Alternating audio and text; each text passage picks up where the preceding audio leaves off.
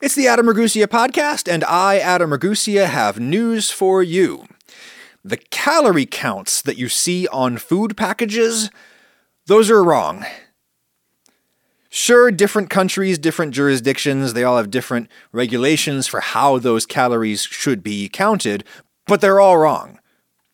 And what I just said is, as I understand it, not controversial among scientists who study diet and metabolism and all that stuff. They all agree that the widely adopted calorie counting systems are wrong.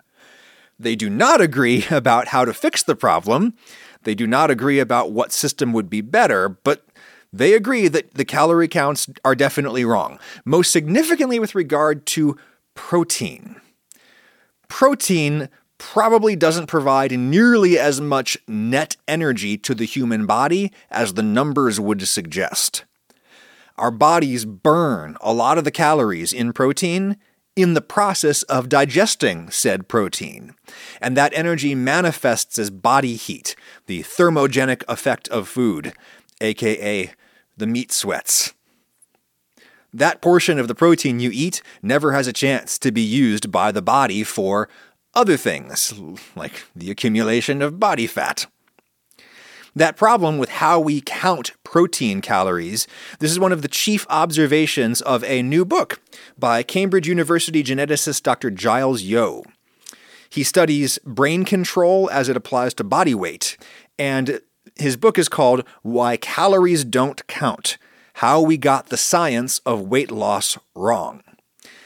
Now, that title could sound a little bit like that of like a junk science book, but I assure you this is not that. Dr. Yeo is legit, Cambridge University, and Dr. Yeo is not saying that the calories literally don't count in the sense that they don't matter. Calories absolutely matter. They do count. At the end of the day, body weight is all about how many calories you consume versus how many you expend, and Dr. Yeo is not challenging that. Calories do count but he's saying that the way we count them is wrong.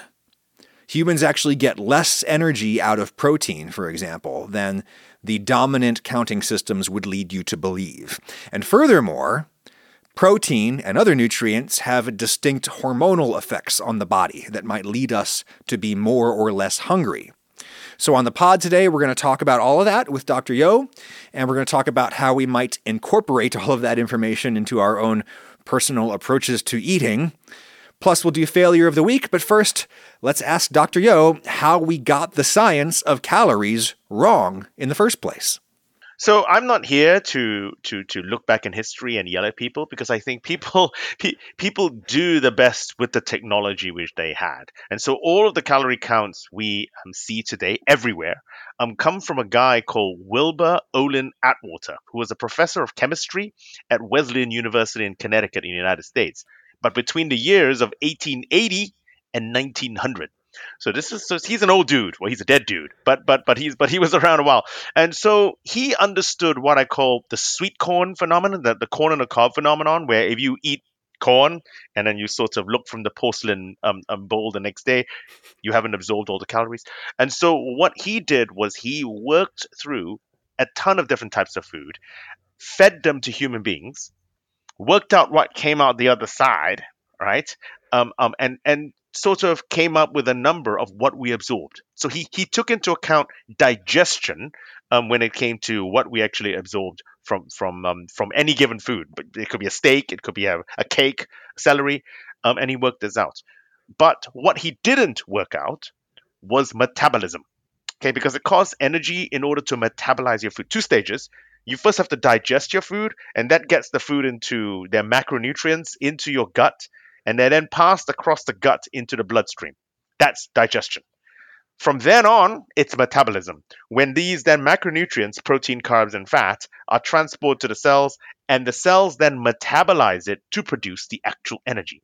It costs energy, and Atwater was unable to take into account the amount of energy it takes to actually metabolize the macronutrients, which is why all of the calorie counts um, everywhere are wrong perhaps we could sort of march down uh, macronutrient by macronutrient. Yeah. Um, so uh, protein. Protein, mm. as I understand it, uh, one of the reasons why protein is good for folks such as myself and basically everyone else who's trying to uh, improve our body composition a bit, uh, lo- lower body fat, improve lean muscle, boost lean muscle. Uh, protein takes energy to digest, right? Protein takes a lot of energy to digest. So, of the three macronutrients, protein is the best one to start with because it's most informative. And and the the, the critical information is this. So we, we do have to just deal with with uh, fat and carbs just very briefly. We'll come back to it. Fat and carbs are made from carbon, hydrogen, and oxygen. They're atoms, obviously, but in different formations, in different structure, uh, um, in configurations. So they're actually relatively um, they're actually relatively efficient to deal with. The problem with protein is it's chemically complex. And it's chemically complex because it not only does it contain carbon, hydrogen, and oxygen, it also contains nitrogen. So when you're dealing with protein, unlike fat and carbs, you have to pull out depending on what you're doing. If you're building something, you use the whole protein. If you're storing it, because sometimes you eat too much protein and it gets converted into fat. If you're storing it, you have to remove the nitrogen. Okay, and you remove the nitrogen, you wee it out. It comes out in your pee as urea, um, and that takes energy. So for every 100 calories of protein that we eat, we only ever absorb 70 calories, seven zero, because it costs 30 calories of protein just to deal and handle protein. Um, and is that effect in addition to the, um, I guess what they would call the nutrient partitioning effect of protein, where where some protein gets used to build tissue rather than as energy? No, that's part of it. So that's so so, it. so so that's part of it because because um I mean as you will know, pro, there is no dead store of protein. Okay, so in other words, there is there is you know in terms of fat we have fat in terms of carbs, we have glycogen to some degree, then it's mostly stored as fat. But there is actually no protein stores. You might say, well, here, what about these muscles? Yeah, but they're not a protein store, they're active. So protein is either used for one or two things. It's either used to build and repair, or you transfer it into energy. And it's that whole process that costs energy. So that, that's a strong argument to eat protein if one is trying to increase lean body mass and mm. reduce adipose tissue. But um, uh, it's funny uh, when I I've, I've read, you know, I'm not, I'm not a scientist. I'm not a nutritionist. I, I read a lot of nutrition science. Um, and it's funny that like basically all of the studies until really recently would say that carbohydrates are the most uh, protective macronutrient against obesity. Uh, that that it is most the most satiating macronutrient. Um, what changed? Why does nobody seem to believe that anymore? Well, I, it's not. I mean, that's the odd, odd thing. I'm not a. I have to say, I'm not a low carber. I don't think that carbs are poisonous or evil. But carbs are definitely not the most satiating. In fact, if anything, carbs are the least satiating. In particular, um, if you're dealing with refined carbs, so either white flour, um, flour without any fiber, or the powdered white stuff, sugar. Okay. Right. Um, but what is true is that fiber actually plays a very big role in also helping you uh, feeling satiated, l- let alone the effects on the microbiome. So I think part of where this came from probably has to do with whole grains. And so actually, if you actually eat whole grains and if you actually eat carbs with a ton of fiber in it, um, they are going to be great for you. Um, and they are going to be quite satiating. The stuff that's not is the refined stuff, the powdered white stuff and white flour to bring it back to where we started, fiber in the case of the corn example is the the stuff that comes out the other end. Exactly, or lentils right. or anything right. else that, that, that, that we eat. And fiber, and we don't eat enough fiber. Nowhere close to enough fiber um, in, in the modern world. Okay. Um, what about fats? Uh, fats seem to have enjoyed a bit of a, a, a renaissance, a, a, a, um, a rehabilitation among among nutrition experts in recent years. They were sort of considered the primary dietary devil in you know the 80s and the 90s. Uh, why did the attitude on those change? Do you think? I think it's because, well, I'd like to think we have a more nuanced view on fat. Um, we'll deal with the thermogenic effects of fat first because it's easy. Sure. There are hardly any. Fat is incredibly efficient. If you actually have, it is the one macronutrient in the calorie counts that Atwater pretty much got correct. So if you had a hundred, if you have a hundred calories of fat, you got a hundred calories of fat. Okay, so we can we we can we can put that aside. Um, but that's because I think we have a more nuanced view of what fat is now. When people say fat is bad, then the question is, well, what kind of fat are you talking about? Are you talking about beef fat, like fully saturated fat, or are you talking about polyunsaturated fats, or are you talking about fish fat? And then depends on what we're talking about. We can then not that they're bad, but then you, how much are you able to eat?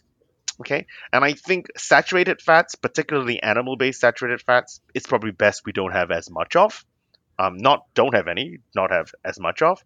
But if we're dealing with polyunsaturated fats, such as from olive oil, such as fish oils, well, then there's actually very good evidence that they're actually protective. Now, there's very very different. It's not going to protect you from from gaining weight because at the end of the day, if you drank a gallon of olive oil, you're still going to put on a lot of fat. But if you ate it in the kind of amounts in salad dressings and the foods that we eat, they're actually protective against heart health which is different slightly from your weight. So I think it's just nuance. We, we're now having a better understanding that fat is not just fat.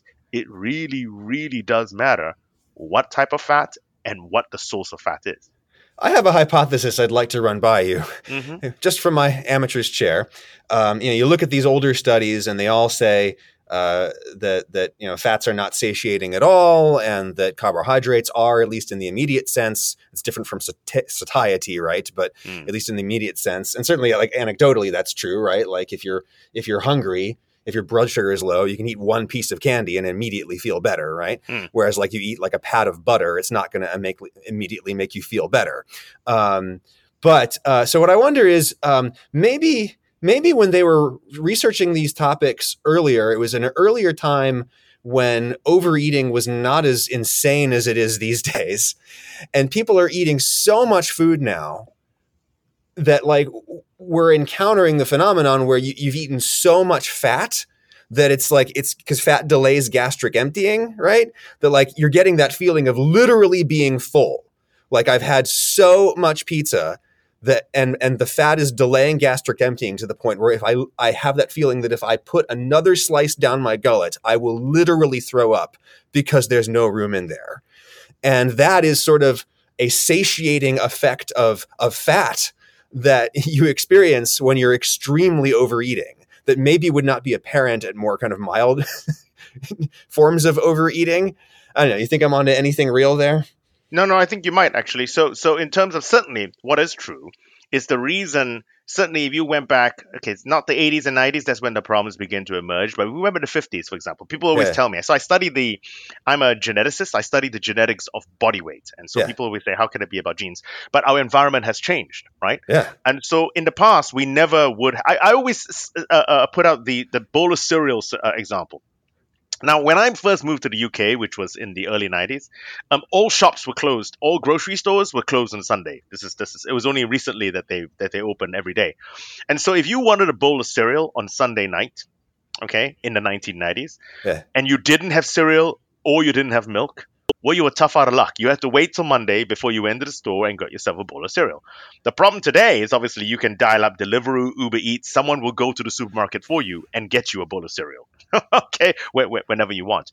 So the, the environment has changed so much that we are now in a position to actually begin to demonize foods. Because in the past, it actually didn't really matter what you ate because you barely had enough. So, so yeah. you ate what was there. You ate the antelope, you ate the fat, you ate if, if, if uh, the honey, um, and it was fine. It's only we're having too much of it. Now we're beginning to see the effects because now it's that well, hang on a second, you have as much as you want.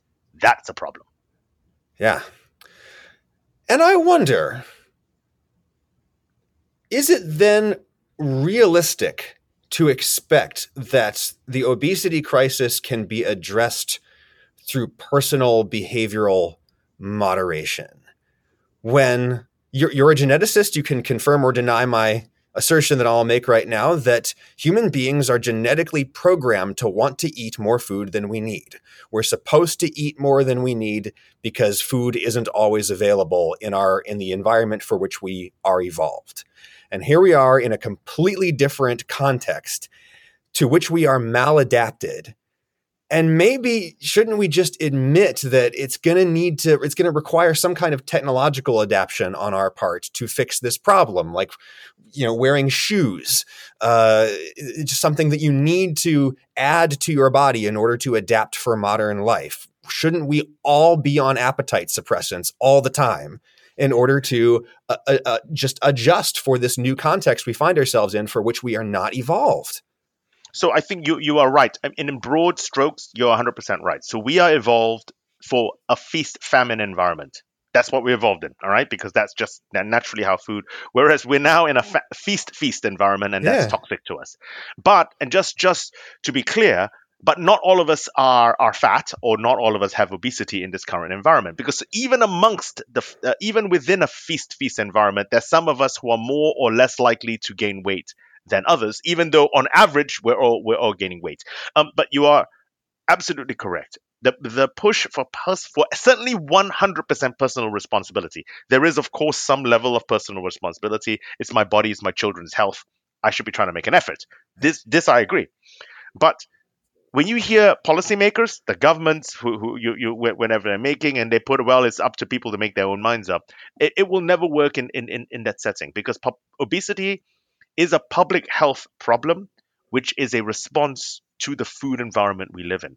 The way we fix it permanently is one of two ways. We can be on permanent ap- appetite suppressants if we can find ones that are safe enough um, and work, because at the end of the day, that makes you eat less. Um, or or and or we try and fix the food system and food environment we actually live in today. That's probably more complex, but I, I, I think that we need to do both in order to try and fix the problem, certainly sustainably. Okay, so um, when you say uh, fix the food environment, I think you're referring to one of the explanations for why some people are more likely to be obese than other people, and that is that some people only have access to ultra processed, highly refined food poorer people, and, and these tend to be poorer people. I want to point out. So, so yeah. So there's a socioeconomic factor that results in some people more likely to be obese than others. But what, what are the genetic factors? So the genetic factors, um, we, we consider heritability. Heritability is the percentage of a given trait, baldness, eye color, height, weight, that is going to be down to your genes versus the environment. So the heritability of body weight is actually a range, okay? It's actually between 40 to 70%. So on average, it's 50 50, but it is a big range between 40 and 70. So I guess the question is, uh, which means that if you take the yin to the yang, it's between 30 and 60% environment. So it's the environment plays a big role. The question is why there is a range. And there is a range because unlike other traits, the environment plays a very big role in, in, in terms of how we respond. So just to give you an example, okay, so remember the 40 to 70% range. I've got a colleague of mine, um, Professor Claire Llewellyn, who works down at University College in London, and she has a twin cohort. So you study twins, identical twins, non-identical twins, and you can work out um, what the percentage, what heritability is. And but unique, and she studies body weight like me. And the unique element of her twin study is called the Gemini cohort. People can people can Google it, Gemini cohort London, and read all about it. Um, is that she has socioeconomic questions um, um, with her twins. So if you go to the twins in the poorest households, okay, they max out their heritability of body weight at 70%. Okay. Whereas if you go to our households, I'm going to assume you, like me, are middle class. All right. Um, um, we suddenly have our heritability of body weight drop to 40%. So, uh, excuse me, I'm just going to interrupt really quickly. Um, yes. Uh, Brits and Americans have very different definitions of middle class. So, just for people listening who might not know, uh, in the United States, middle class generally means what you would call working class in the UK. Um, uh, in the UK, what you call middle class is what we would call maybe professional class here or upper middle class. Uh, people That's what we're talking about. Yes. Right. Okay. Uh, yeah. Okay professional. I'm class. so sorry. Yeah. No, no, no, no, no. That's a good. That's a good point. That's a yeah. good point. And so the, the question is, wait, wait a minute. There is no genetic difference between people who are poor and people who are professional class. I'll use professional class. So why is there a shift in genes, right? Because it's an accident of birth. It's because of the environment. So put very simply, put very simply, this this this is it. If you if you have the genetic susceptibility to not say no to food, I love pizzas too much. I won't say no to it. Okay, but if you were me okay, professional class, and suddenly I open my fridge. I, I, live in a in a nice place in the suburbs. Um, you know, there's no takeout next to me, and I open my fridge and I have carrots and and hummus or whatever, and so that's what I eat. All right, or a bowl of cereal.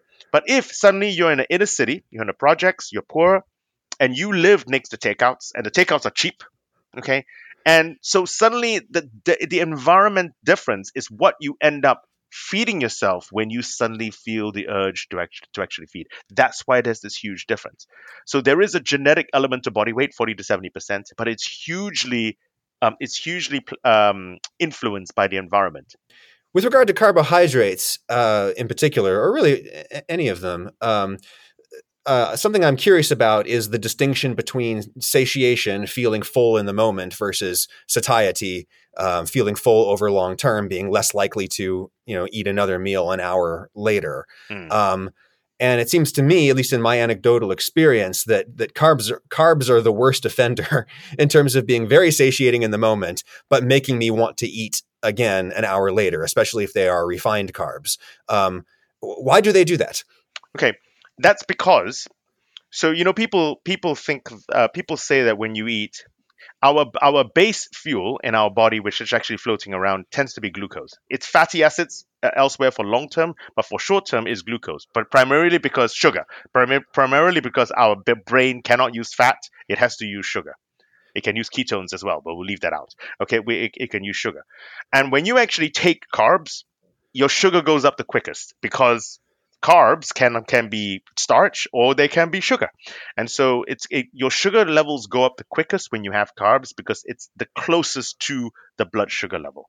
Now protein will put your sugar levels up eventually once it works through the system and so will fat. Okay? And so the problem with carbs is that if particularly if you're eating refined carbs the, the blood, blood sugar levels go up pretty quickly now, the, there is a big difference when you eat something with fiber. Now, fiber will always come from plants, and plants primarily have um, primarily have carbohydrates in them primarily. Okay, and so what fiber does in a plant, this is the equivalent of the difference between drinking OJ orange juice and eating the orange. If you drink orange juice, it's packed full of sugar, as much sugar as you find in Coca-Cola, okay, or any kind of soda.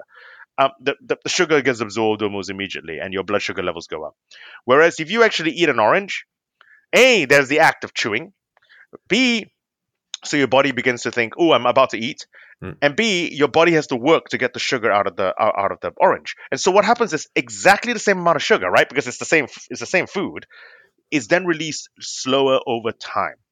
The spike in sugar, uh, and therefore the spike in insulin that actually goes up, is gives that immediate satiety hit, but then as it comes back down again, you suddenly feel hungry again because the blood sugar levels, because the insulin goes up, the sugar goes into in, into your body, and then suddenly you feel hungry again.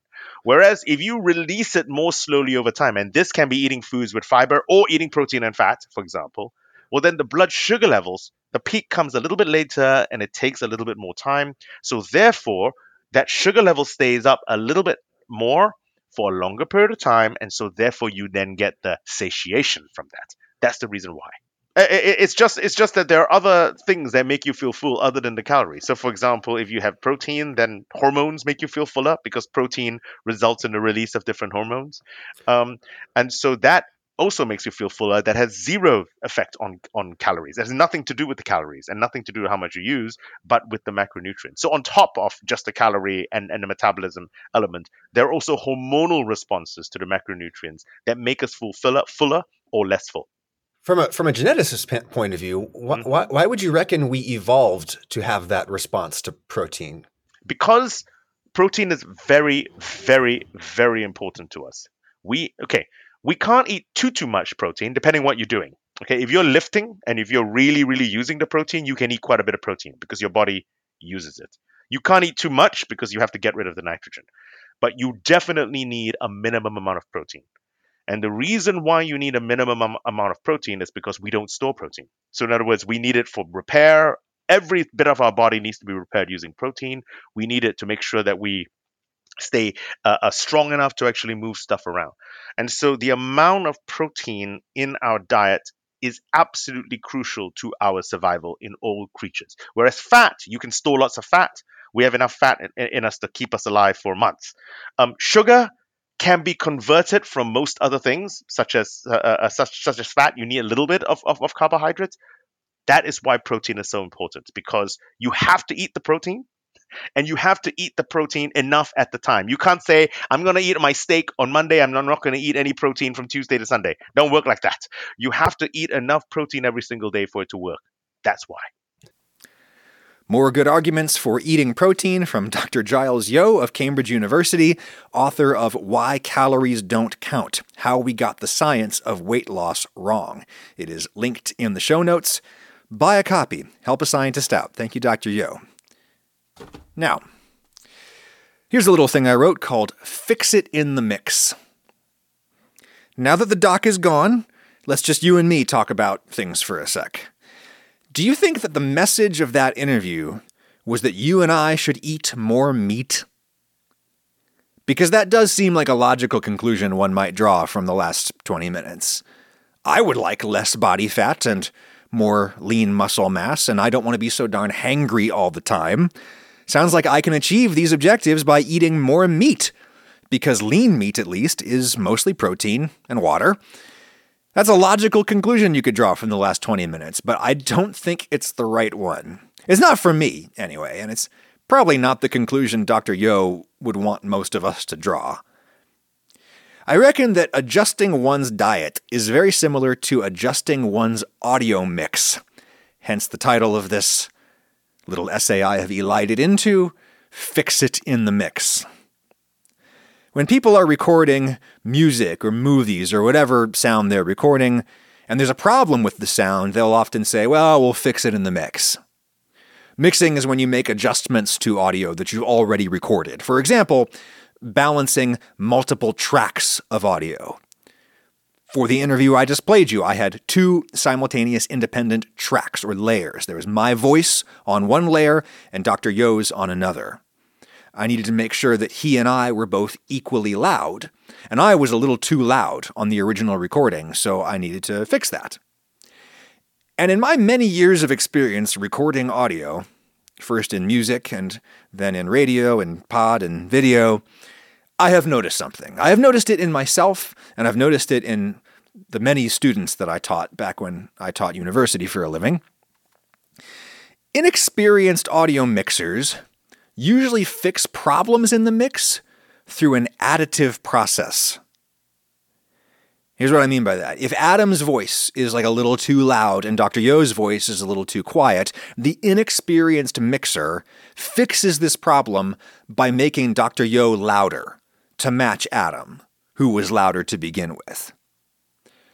Among experienced, successful mixers, it is almost axiomatic that good mixing is usually about subtractive processes, taking stuff away. Go watch Glenn Fricker on YouTube. Spectre Sound Studios is the name of his channel, Glenn Fricker. He's a record producer slash engineer, gets really angry about stuff. Maybe that's just how it is when you primarily record metal music, but uh, Glenn is awesome. Glenn is going to be on this podcast soon. Uh, Glenn will tell you that when one thing is louder than another, the better solution is usually to make the loud thing quieter rather than making the quieter thing louder, at least in the mixing phase. And it's not just about balancing tracks with each other, it can be about changing the frequency prominence within a track or across tracks. If you feel like you can't hear the bass instrument as much as you would like, don't just boost the bass up. Don't just make the bass louder if you want to hear more bass. First, try cutting the bass frequencies out of the other instruments. Cut the bass frequencies out of the guitars and maybe even the drums a little bit so that they're not competing so much with the bass instrument. Make a hole in the mix for the bass player to sing through. Glenn would never advise that, though, because Glenn hates bass players. I think that's mostly part of his act. Anyways, the subtractive approach usually works better. Why? Because with audio production, you're up against a ceiling. You can only add so much. In essence, a digital audio recording is just a sequence of loudnesses. Or amplitudes, more precisely, but I'll say loudnesses because that's a more colloquial term here. A digital audio recording is just a sequence of loudnesses ranked on a numerical scale. Let's simplify the scenario and imagine that it's a scale of 1 to 10. It's actually going to be a lot more potential values than that, but let's just imagine that it's ranking loudnesses on a scale of 1 to 10. An audio recording causes your speaker cone to push air forward and backward, and that makes the sound. What the speaker cone needs to know is how much air to push, how far to push at any given instant. You combine thousands and thousands and thousands of distinct pushes of distinct intensity into a single second, and you string those seconds together, and you get audio frequencies. You get sound, music, pod. The digital recording simply needs to rank each of those intensities, those loudnesses, on a scale for each fraction of a second in which the recording is taking a sample, we call it, of the sound to be recorded. In our simplified scenario, that's a scale of 1 to 10. 1 is the least amount of air the speaker cone can move by pushing forward and backwards, and 10 would be the most amount of air the speaker cone can move by pushing forward and backwards. 10 is the ceiling. If you want the bass to be louder, or if you want Dr. Yeo to be louder relative to the other sounds in the mix, you could make them louder, but remember you're up against a finite ceiling. Eventually, you're going to get to the point where almost everything is a 10 the digital data for that recording is just going to be 10, 10, 10, 10, 10, 10, 10, 10, 10, 10, 10, 10, 10, and that is no data at all. Because sound is all about differences from one fraction of a second to another. When you scrunch everything up against the ceiling, you get data loss. You lose. You lose all of the distinctions that used to exist from one fraction of a second to another. This is distortion. Here, I'm going to squeeze the sound of my voice against the ceiling.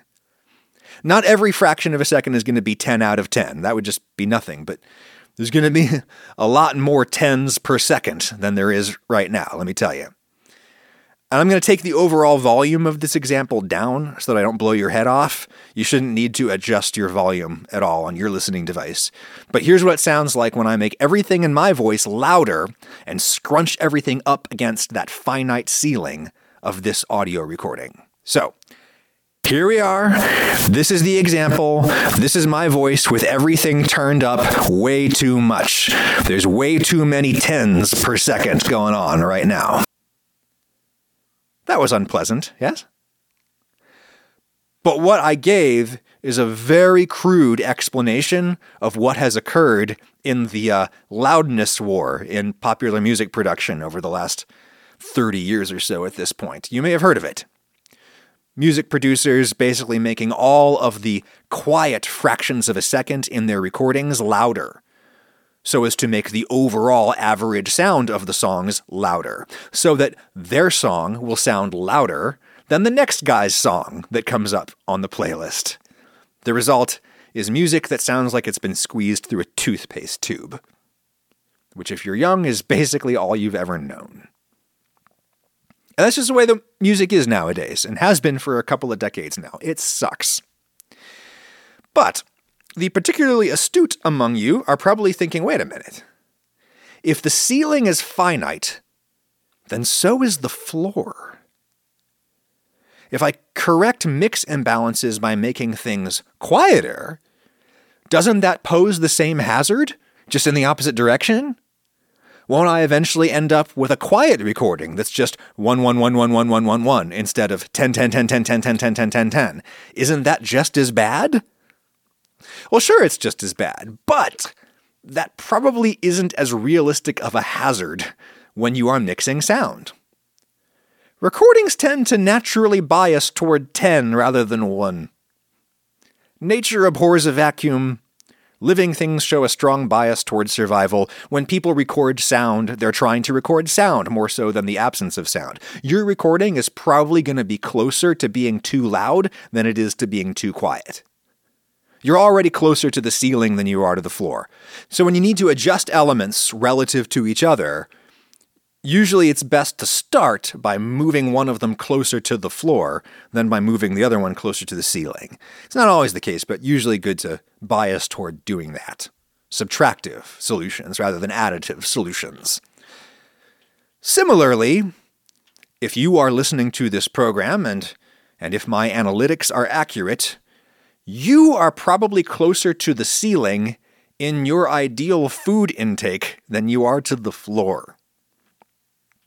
Most people within the sound of my voice right now probably eat a little too much food, at least a little too much food, myself included. When I formulate recipes for my YouTube channel, I have to make some judgment as to how many portions I'm going to say this makes, and people sometimes say my portions are too small. And I say, with all due respect, have you considered the possibility that you maybe eat too much food?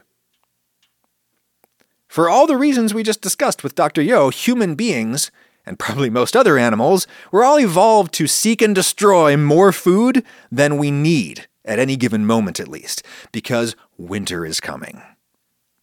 There will come a time soon when there will be no fruit on the vine. So you got to eat all the fruit while it's there. That's the world that we're evolved for. So if you have the option to overeat, you're probably going to overeat.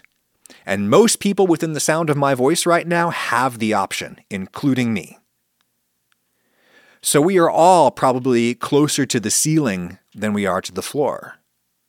So when somebody presents you with an argument that a food is good for you, that a food would help you to achieve your goals, whatever those goals may be, think about the best way to adjust your mix.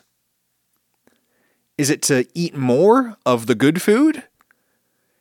Or is it to eat less of the bad foods?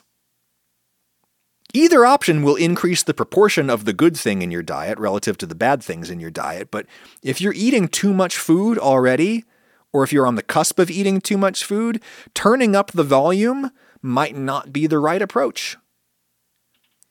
I think we see this with all kinds of consumption, not just with eating. If you're worried about your impact on the environment, you might think, "Oh, I should I should buy this greener product." The company selling the greener product would certainly like you to think that. But consumption is rarely the answer. Buying another thing is rarely the most effective course of action. The best course of action is usually to do nothing. Instead of buying X instead of Y, don't buy either X or Y if you can avoid it. And certainly, for the love of God, certainly do not throw away a perfectly good Y just so you can buy X because X is greener, right? That don't make no sense. Fixing things in the mix is usually best done with subtraction rather than addition. And indeed, increasing the proportion of protein in your diet might naturally lead to a subtractive solution. As Dr. Yeo says, protein may provoke hormonal responses that make us less hungry. Anecdotally, I think that I have found that to be the case in my own body. But I still don't think the message of our conversation with Dr. Yeo is eat more meat. The message might not even be eat more protein. But first, let's look at the meat issue. I eat meat, I cook meat, everybody knows that. I don't see any fatal moral flaw in raising and slaughtering animals for food, provided that we do it humanely. Problem is, I am increasingly convinced that it is impossible to do humanely on the scale at which we currently do it. For the sake of humane treatment alone, I think we all got to be eating less meat. And I have cut my meat consumption to maybe a quarter of what it was just a couple of years ago. It really wasn't that hard non meat foods are easier to cook, honestly, and they're a hell of a lot cheaper. I think that the environmental impact of meat eating is a lot more complex than certain vegans on the internet would have you believe, but I am nonetheless convinced that people like me reducing meat consumption, especially our consumption of like large fish and beef, that is almost certainly going to be a net good for the planet. Controlling our eating is not just about maintaining an energy balance that will allow us to maintain a healthy body composition. This is also about maintaining a healthy balance with all of the systems of production that provide us with food. Most of us eat too much damn food, and our overconsumption drains those economic and natural systems. So, I think solutions to our overeating problem Those solutions need to address both how overeating hurts our bodies, but also how it depletes those systems of production. Therefore, Orlistat has got to be one of the worst diet pills ever. You ever heard of Orlistat? It is sold over the counter as Alli. You know, I tried it many, many years ago. It is a lipase inhibitor. It stops your body's lipase enzymes from breaking dietary fats down into absorbable free fatty acids. Your body can't digest the fats that you eat, so you just pass them like so much dietary fiber. Like greasy dietary fiber. It is disgusting. And I am not a doctor. I'm not going to sit here and say this drug shouldn't exist. I could totally imagine that it has legitimate use in people with all kinds of problems caused by dietary fat. But when I was talking earlier with Dr. Yeo about how I am increasingly convinced that all of us need to be on diet pills, that ain't the pill. Alli ain't it. Because even if it didn't result in uh, occasional downstairs disasters, it's still only a pill that addresses one of the problems associated with overeating, which is the damage we do to our own bodies. It does not address the other big problem, which is how we are draining all the systems of production that feed our consumption even if you don't digest that oil, you still ate it. So somebody still had to grow the plant from which that oil was pressed, and somebody still had to process it and package it and drive it to your grocery store. And after you eat it and pass it, somebody still is going to have to uh, get it back out again at your local wastewater treatment plant. And I wonder if there isn't a similar argument to be made against the high protein diets. High protein, low other stuff diets really do seem to work for people looking to reduce body fat and add muscle mass. But part of the reason they work, we now know from Dr. Yeo, is that our bodies burn about 30% of that protein simply in the process of digesting the protein. That inefficiency manifests as body heat, the thermogenic effect of food, known colloquially as the meat sweats. The meat sweats are real. And if you live somewhere hot like I do, you might seek to counteract the meat sweats with air conditioning, which could be nearly as resource intensive as the agricultural and logistical systems that brought that protein to you in the first place, only for you to burn off 30% of it as wasted excess heat, and the cycle repeats itself. Certainly, this is all the more reason to not increase the proportion of protein in your diet with meat. I've been eating more protein lately. Not just proportionally more protein, but more protein. As Dr. Yeo said, you, you really can use more of it if you are picking up heavy things and putting them back down again, which I've been doing a lot lately. I'm on a roll with my workouts. I look better, feel stronger, my clothes fit better, and yet my weight has held steady for the last three months or so at 200 pounds, totally unchanged. The only possible explanation for that is that I have burned some body fat and added some skeletal muscle, aka recomped, is what I've done. Recombined my stuffs. And because of the law of conservation of matter, that muscle tissue had to come from somewhere. It came from my increase of dietary protein. But I didn't get it from meat. Basically, I'm just eating the same normal food that my family eats. I'm just having a protein shake with like every meal. It's convenient and it's not an animal. I really don't know if milk based protein powders or plant based protein powders are better, better for me or for the environment, the current food system results in a ton of whey as a byproduct from dairy, and it's going to go somewhere if it doesn't go into human dietary supplements. So I have no idea which is better. I've been hedging my bets and drinking both whey protein and various plant based protein powders that I have been trying. It's been working for me up to a point, but I'm still fixing the mix by turning up the faders rather than turning them down. And that is not sustainable. Not for my body or for the systems of production that feed my consumption. 200 pounds is too heavy for a guy my height, whether it's fat or lean muscle. I need to reduce. And I think one way for me to do that, slowly, long term, is to heed the other half of Dr. Yeo's implicit advice in that interview. He was not just singing the praises of protein, you'll note. He was singing the praises of fiber. People in rich countries should have proportionally way more fiber in their diets, and I am certainly no exception. Fiber also makes you less hungry, and it is much more sustainable to produce than protein is.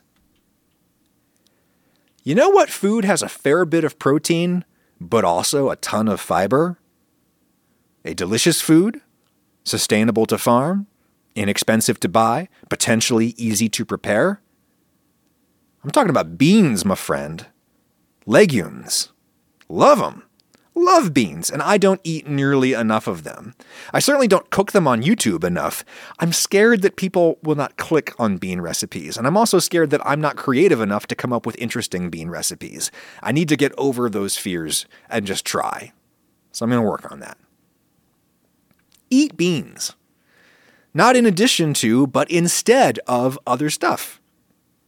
That's one solution to our overconsumption problem a solution that involves turning down a fader rather than turning one up. Beans can fix it in the mix. Make that your slogan, National Bean Council. Though, real quick, I want to stress again that I do not think overeating is a problem that can be realistically solved by individual self control, at least not on a mass population scale. I don't believe that any more than I believe climate change can realistically be fixed with individual self moderation. I increasingly believe in purely technological solutions to both of these interrelated problems. But that doesn't mean we can't try to eat beans in the place of other foods in the meantime. I'm a try. Beans are good. Hey, quick failure of the week. I made this uh, chicken sandwich recipe on YouTube on Thursday. It's this thing that I used to make for Lauren all the time in the before times, before we had kids.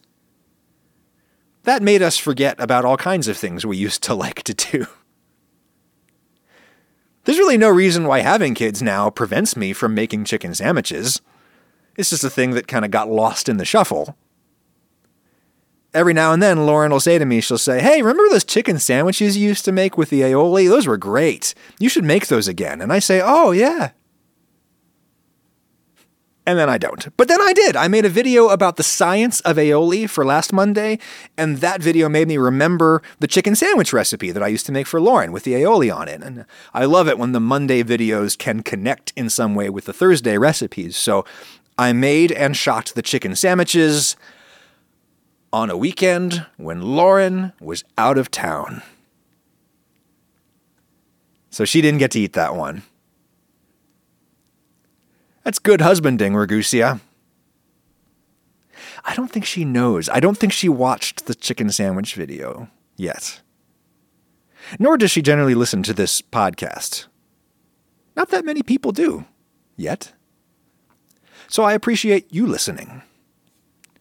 Talk to you next time.